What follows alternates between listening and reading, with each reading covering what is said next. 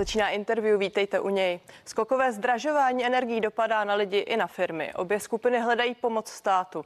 Čekají nás těžké časy a ekonomická krize. Bude potřeba lidem pomáhat ještě více ze státní kasy.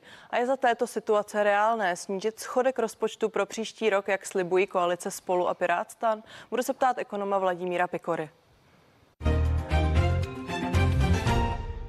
A Vladimír Pikora už je se mnou ve studiu, vítejte. Dobrý den. Já jsem našla jeden článek z roku 2008, který, 18, pardon, který jste psal pro Reflex a ten byl o britské rodině, která měla v tu chvíli 21 dětí. Nevím, jak je to teď. Nicméně jste v něm propočítal, nebo ostatně ta rodina asi propočítala, že jenom za jídlo dá týdně 9 tisíc korun. A já si teď půjčím paralelu, protože o vás vím, že máte sedm dětí a chce se mi zeptat, jestli v té současné situaci, v tom zdražování, které všichni spatřujeme, pocitujeme, jestli už vás tak trochu nejímá hrůza a dovolím si odlehčit na úplný úvod. Tak ano, potraviny zdražují docela zásadně a cítím to i na své peněžence, takže určitě hrůza mě jímá. A myslíte si, že v tuto chvíli ta situace odrazuje třeba další lidi a ta, ten ekonomický stav buď nějakých zásadních životních rozhodnutí, že opravdu se na nás teď hřítí Myslím, že ano. Něco Myslím kritického? si, že zatímco uh, minulý rok byl čistě o té koroně, nikdo moc nesledoval nic jiného než tu koronu tak eh, teďka kolem sebe slyším, jak lidé bojí, bojí se inflace, bojí se zdražování, bojí se, že některé položky budou extrémně drahé, zejména co se týče energií. Takže myslím si, že lidi změnili to téma. Myslím si, že v hospodách už se zdaleka tak nemluví o koroně, jako se mluví o tom, že prostě plyn je drahý a bude dražší, eh, benzín je drahý a bude dražší. Je to především ta energie, to, co se na nás ještě teď valí a co se bude zhoršovat, nebo které jsou ty nejmarkantnější položky? To je to, co je dneska nejvíc vidět. Nicméně žene se na nás i další smršť.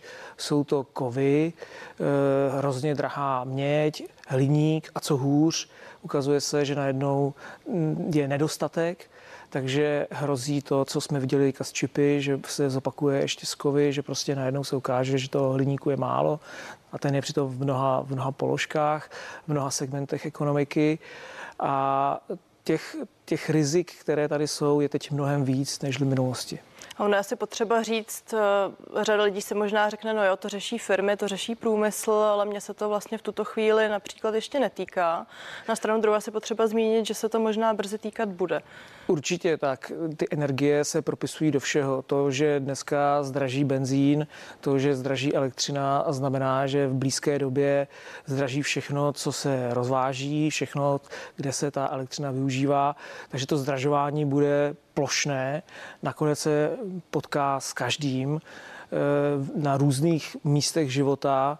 No a teď jde jenom o to, jak výrazně to zaznamenáme. V současnosti je inflace těsně pod 5%, nicméně zdá se, že to zdražování nekončí a že půjdeme někam možná k 7%, což je na české poměry velmi vysoká inflace. My jsme žili po mnoho let s inflací těsně nad nulou. Centrální banka měla problém, aby zvýšila inflaci, protože její cíl eh, byly 2% plus minus 1% bod. No a najednou jsme se dostali do situace, kdy ta inflace je mnohem výš než tam, kde by centrální banka chtěla vidět.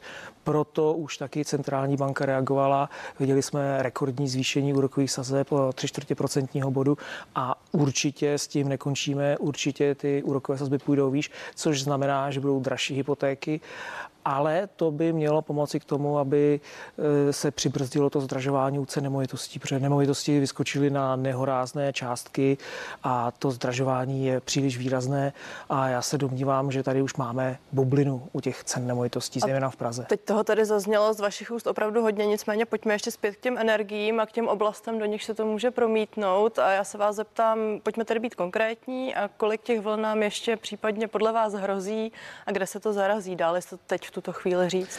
To v tuhle chvíli se nedá říct, protože ukazuje se, že ta globální ekonomika je natolik komplikovaná, natolik e, specifická, zažíváme to poprvé, e, ukazuje se, že jsou ohromné problémy s těmi těmi výrobními řetězci, že se ukazuje, že ve chvíli, kdy přestane vyrábět nějaká Čína, nějaká firma v Číně nebo v Malajzii, tak následně se to odrazí i do toho, že přestane vyrábět jiná firma v Srbsku, v České republice, v Polsku a podobně. Najednou se ukazuje, že ty, že ty výrobní řetězce jsou tak složité a dováží se skoro všechno, že jsme si to ani neuměli na začátku představit, jak moc to je komplikované.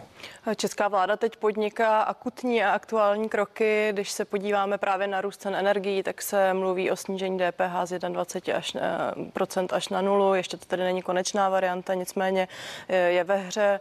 Pak jsou tady odstávky automobilek, které budou čerpat peníze vlastně z programu antivirus mm-hmm, na eh, platy svých zaměstnanců.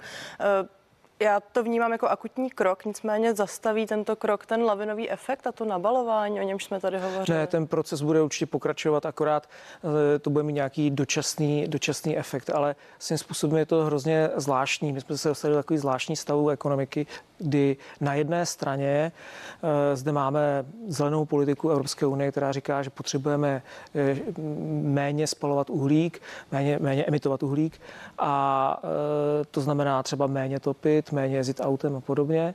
Na druhou stranu vláda říká pravý opak. Jestliže zdraží elektřina, tak místo toho, abyste méně topili, tak my vám to zadotujeme, buď to přímou nějakou dotací nebo snížením DPH. Eh, že najednou se ukazuje, že vlastně ti evropští, evropští úředníci říkají pravý opak než ty národní politici, kteří přicházejí s tím, že chtějí podpořit ty domácnosti, aby dělali to, co vlastně dělat nemají. To znamená... Eh, Na stranu druhou omlouvám se, není to logické? Přeci jen, když se tady rýsuje Logi- scénář domácností v nouzi. No, logický, lidí, logický to je. Logický to je, prostě. pokud se díváte na, na, na ty domácnosti. Nelogický to je, pokud si uvědomíte tu, tu horní vrstvu evropské politiky, že vlastně jsme se rozhodli, že budeme méně emitovat a najednou ve chvíli, kdy ty domácnosti teda méně emitují toho uhlíku, tak nemají, ježiš, to je hrozný, ty domácnosti to moc pocítili. Takže ukazuje se, že je potřeba tu zelenou politiku rozložit víc v čase a třeba jít tím zeleným směrem, ale ne tak rychle, protože domácnosti prostě najednou na to nejsou připravené, mají přece jenom pořád e, velkou spotřebu elektri- elektřiny, která není z těch obnovitelných zdrojů. Tak to je takový návod, řekněme, pro politiky, možná i pro Evropskou unii, ale pojďme zkusit dát návod i lidem, nějaký scénář, e, kdybychom tedy měli schrnout, co se pravděpodobně ještě bude zdražovat a jak, chvíli, jak dlouhou chvíli vytrvat. Mluvili jsme o potravinách. Je to, je to jednoduchý, zdraží, zdraží všechno. Zdraží všechno, protože všude pocitujeme tu energii, všude pocitujeme ty, zdra, eh, tu, ty pohonné hmoty, že nakonec to pocítíme všude, ať už to jsou potraviny, včetně to bude i nábytek a prostě nakonec co, co vás napadne, tak tam to bude. A co mají teď lidé dělat podle vás? Máme šetřit, což ekonomice také neprospívá. No, problém je, že domácnosti s tím moc neudělají. Domácnosti s tím udělají pramálo. Samozřejmě, že asi budou šetřit, ale to asi není ta cesta. Eh, prostě musíme, musíme se s tím naučit žít. Vrátíme se k tomu. Ekonom Vladimír Pekora zůstává mým dnešním hostem.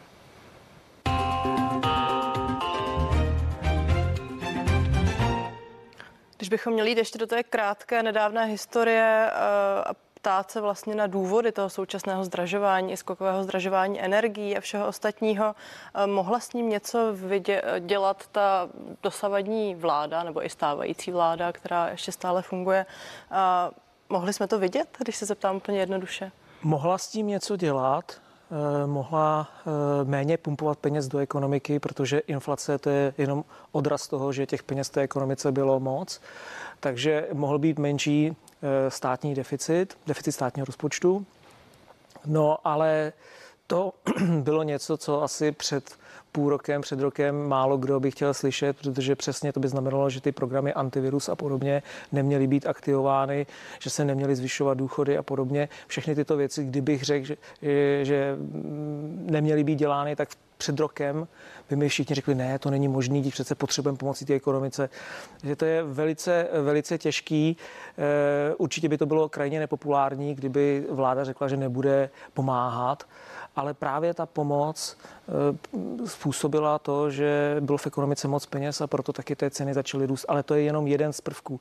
Ta inflace by rostla, i kdyby tady byla jiná vláda a eh, dramaticky šetřila, protože prostě inflace je teďka globální jev. My Zastavím vás. Když tedy ale konstatujeme, že chyby se staly a udělala je tedy vláda Andreje Babiše a teď nastoupí, řeknu hypoteticky, vláda Petry, Petra Fialy, ehm, může tyto kroky nějakým způsobem stopnout, uhasit tu situaci? Je to vůbec ještě reálné v tuto chvíli? Tak ta inflace je otázkou hlavně centrální banky. S tím vláda toho moc neudělá. Takže jestliže jsme zde mluvili o tom, že byla Babišova drahota, tak klidně se může stát, že bude Fialova drahota, protože najednou se ukáže, že prostě ty globální tlaky vytlačí inflaci na rekordní hodnoty a přijde to zrovna do toho období, kdy bude u vlády Petr, Petr Fiala. Takže vláda s tím toho až tolik dělat nemůže. Je to hlavně otázkou centrální banky. Centrální banka na to už reaguje, zvyšuje úrokové sazby a bude je zvyšovat ještě víc. Přesto my jsme dnes a denně svědky různých politických vystoupení. Politici na tu aktuální situaci musí reagovat, protože zkrátka dopadá na tisíce, sta tisíce domácností. Když se zeptám o kliku a obyčejně, eh, jak může být ta nová vláda eh, případně ekonomicky efektivní, ale zároveň sociální? Jaký na to máte náhled jako odborník a ekonom? Tak když se podíváme na ty veřejné finance, jak veřejné finance jsou v rozkladu, že je evidentní, že bude potřeba eh, snižovat eh, deficit státního rozpočtu. No a pravděpodobně to bude, aby to bylo sociálně průchozí, tak to musí být bez nějak změn sociálních dávek. To asi není možné je nějak měnit, takže se musí hledat někde jinde. Eh, ta vláda by měla šetřit minimálně, minimálně desítky miliard korun, spíš bych to viděl na 100 miliard korun a to bude těžko najít. Když se budete, budete ptát, kde konkrétně se dá škrtat, tak určitě to jsou různé dotace. My jsme třeba viděli tu kauzu kolem fotbalové asociace, která dostává přes půl miliardy korun, no a potom její šéfové létají soukromými eh, lety eh, z Prahy do Brna a podobně, což je evidentně plítvání peněz. Takže já si myslím, že je kde škrtat, ale zase to nebudou takové položky, aby to bylo abychom se dostali na vyrovnaný rozpočet a bylo to snadné. To určitě snadné nebude, ale že je kde škrtat, o tom není sporu.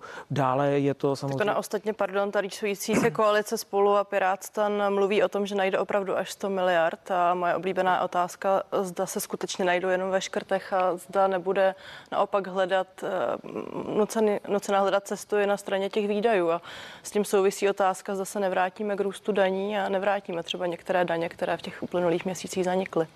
To je dost možný, že nakonec se ukáže, že bude potřeba i zvyšovat daně, ale já předpokládám, že zejména ODS, pokud se, se profilovat jako pravicová, tak nebude zvyšovat daně. Už jednou jí to s předchozí vládou nevyšlo.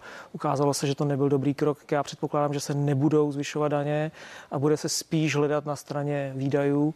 No a ty výdaje, to jsem, to jsem už řekl, krom toho další možností, kde osekat výdaje, je to, že prostě stát nebude mít ten rekordní počet státních zaměstnanců. Máme v současnosti ohromný nárůst zaměstnanců. Když se vrátíme o 10 let zpátky, možná 15, tak bychom zjistili, že to bylo o desítky tisíc státních zaměstnanců méně.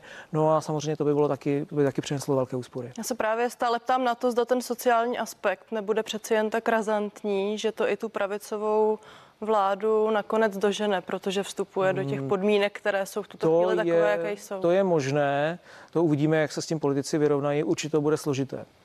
Ještě se vás zeptám na hodnocení eh, těch aktuálních kroků, které ještě podniká stávající vláda. Sice slyšeli jsme, že ceny energií se mají skrotit tím dočasným snížením DPH na energie. Eh, včera jsem tady poslouchala velkou diskuze diskuze poslance za ANO mm, pana Patrika Nachera s jeho pirátským kolegou. Nebyli v tom zarovno. Vy se díváte na to snižování DPH. Jak pomůže to lidem? Tak lidem to určitě pomůže, o tom není sporu. Samozřejmě, že díky tomu ty ceny elektřiny a obecně energii by poklesly, to je jednoznačný. Ovšem není to to, co by to změnilo systémově.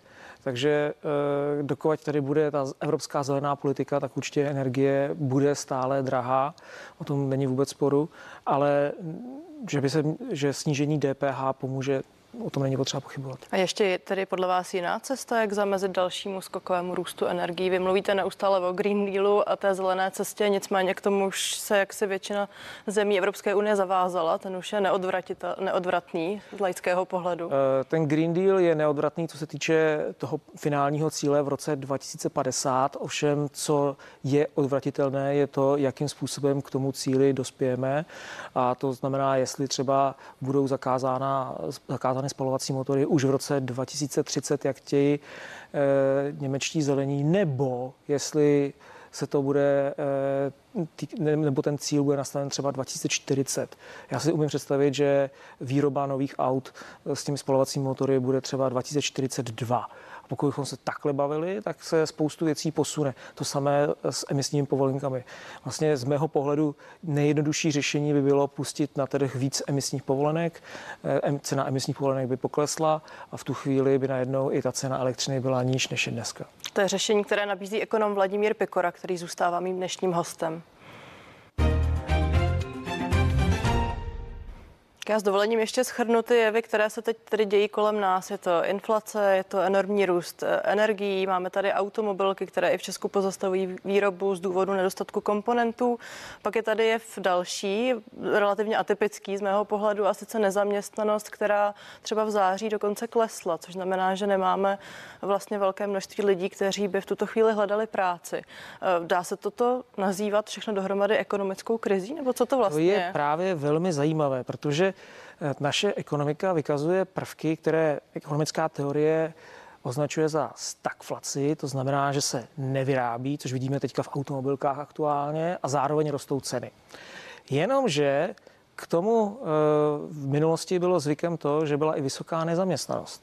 Nyní máme něco naprosto nenormálního, že se nevyrábí, nezaměstnanost je nízká, téměř rekordně nízká a zároveň s tím máme velký růst cen.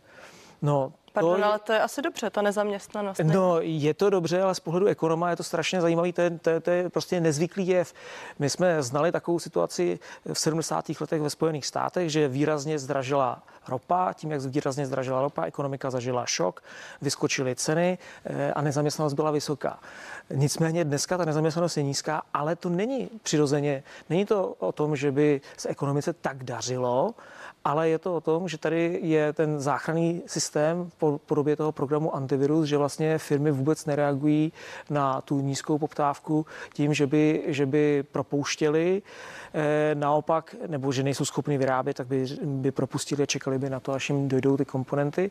Tak eh, naopak oni si ty zaměstnance drží. No a jsme v situaci, kdy velmi rychle rostou mzdy, což právě přispívá k tomu, aby ta inflace byla vysoká. Nenarazíme tedy ještě, nezroste ta nezaměstnanost, protože já jsem se dívala do statistik, když třeba se hovořilo o globální ekonomické recesi, která se datuje někdy mezi lety 2008-2010, tak největší nezaměstnanost v Česku propukla asi až o čtyři roky později a byla v roce 2012-2013, to, až na nějakých 8%, kde teď zdaleka bylo nejsme. velmi specifický. Česká republika si prošla na rozdíl od jiných zemí eh, dvěma propady. Eh, ten první přišel po tom, co byl ten globální propad Lehman Brothers a druhý přišel s tím, když přišla vláda eh, s ministrem financí Kalouskem, který zvyšoval daně v době, kdy to nebylo vůbec vhodné a my jsme si sami vytvořili druhou recesi, která byla zbytečná a tehdy také eh, vyskočila ta nezaměstnanost na ty vysoké hodnoty. Že, no a, a myslíte jako si, že jsme teď právě už poučenější? Myslím si, že v tuhle tu chvíli ta nezaměstnanost není udržitelná aby zůstala tak nízká, jak je a vzroste, ale zároveň víme, že se zde chystá nový antivirus, že opět ty firmy nebudou donuceny k tomu, aby propouštěli, takže předpokládám, že míra nezaměstnanosti sice vzroste, ale vzroste marginálně, to budou desetiny procentního bodu. A kdy podle vás vzroste a kde se budou lidé nejvíce bát o práci? Myslím si, že už to začíná. Myslím si, že už tuhle tu chvíli e, uvidíme, že čísla za říjen budou horší než čísla za září, ale nebude to nikterak dramatické. A ještě když se krátce vrátím právě k automobilkám a k tomu podpůrnému programu antivirus, tak není to na druhou stranu správné řešení, protože automobilky jsou jakýmsi opěrným systémem, pilířem naší ekonomiky, zaměstnávají desítky tisíc lidí. Chce se mi říct, Já tam se myslím, přece že, teď že ten, nedá propouštět. Pro, pro program antivirus by byl rozumný ve chvíli, kdy je ta nezaměstnanost vysoká. Ale vzhledem k tomu, že se pohybujeme u velmi nízké nezaměstnanosti, u velmi nízkých čísel, tak v tuhle tu chvíli myslím si, že není e, nutné e, vydávat další peníze ze státního rozpočtu. Já si myslím, že ta, e, ty automobilky a vůbec firmy by si s tím poradili sami. A ještě krátce jedna aktuální informace. Vklady českých domácností na bankovních účtech od začátku pandemie do letošního června vzrostly o 413 miliard korun. Je to velká částka. Mají teď ale lidé šetřit a sedět na těchto penězích? Co byste jim poradil, když slyší opět všechny ty informace, které tu dnes zazněly? Pozorujeme velký nárůst míry úspor už od loňského roku. Přišlo to přesně v tu chvíli, kdy přišel koronavirus. Lidé se lekli, přestali tolik utrácet, jednak proto, že se báli a jednak proto, že to nešlo, protože ty obchody byly zavřené a technicky to prostě bylo komplikovanější než v minulosti. Takže my v posledním roce pozorujeme velkou, velký nárůst míry úspor a to nejenom v České republice, ale je to zase globální jev.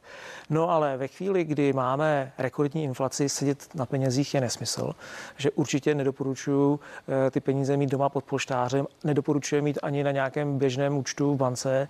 Ty peníze by se měly otáčet. A krátce, co tady s nimi? Máme uh, málo času. V tuhle tu chvíli je potřeba je někde investovat. Řada lidí nakoupila nemovitosti, ukázalo se, že to byl krok dobrým směrem. Myslím si ale, že už jsme za vrcholem za toho, toho boomu nemovitostí. Někteří lidé nakoupili akcie, ukázalo se, že to taky nebylo špatně. Ty akcie šly taky nahoru, když se podíváme, kde byly před rokem a kde jsou dneska. Takže těch investic je řada, ne, nelze nějaký, nějaký univerzální doporučení. Říká Vladimír Pikora, děkuji za návod a děkuji za rozhovor. Díky, mějte se hezky, naschledanou.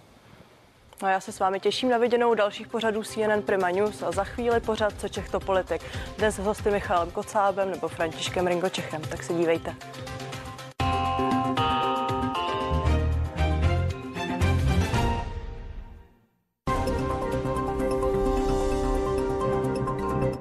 Jak výsledek voleb ovlivní finanční situaci českých domácností? Jaké mají novopečení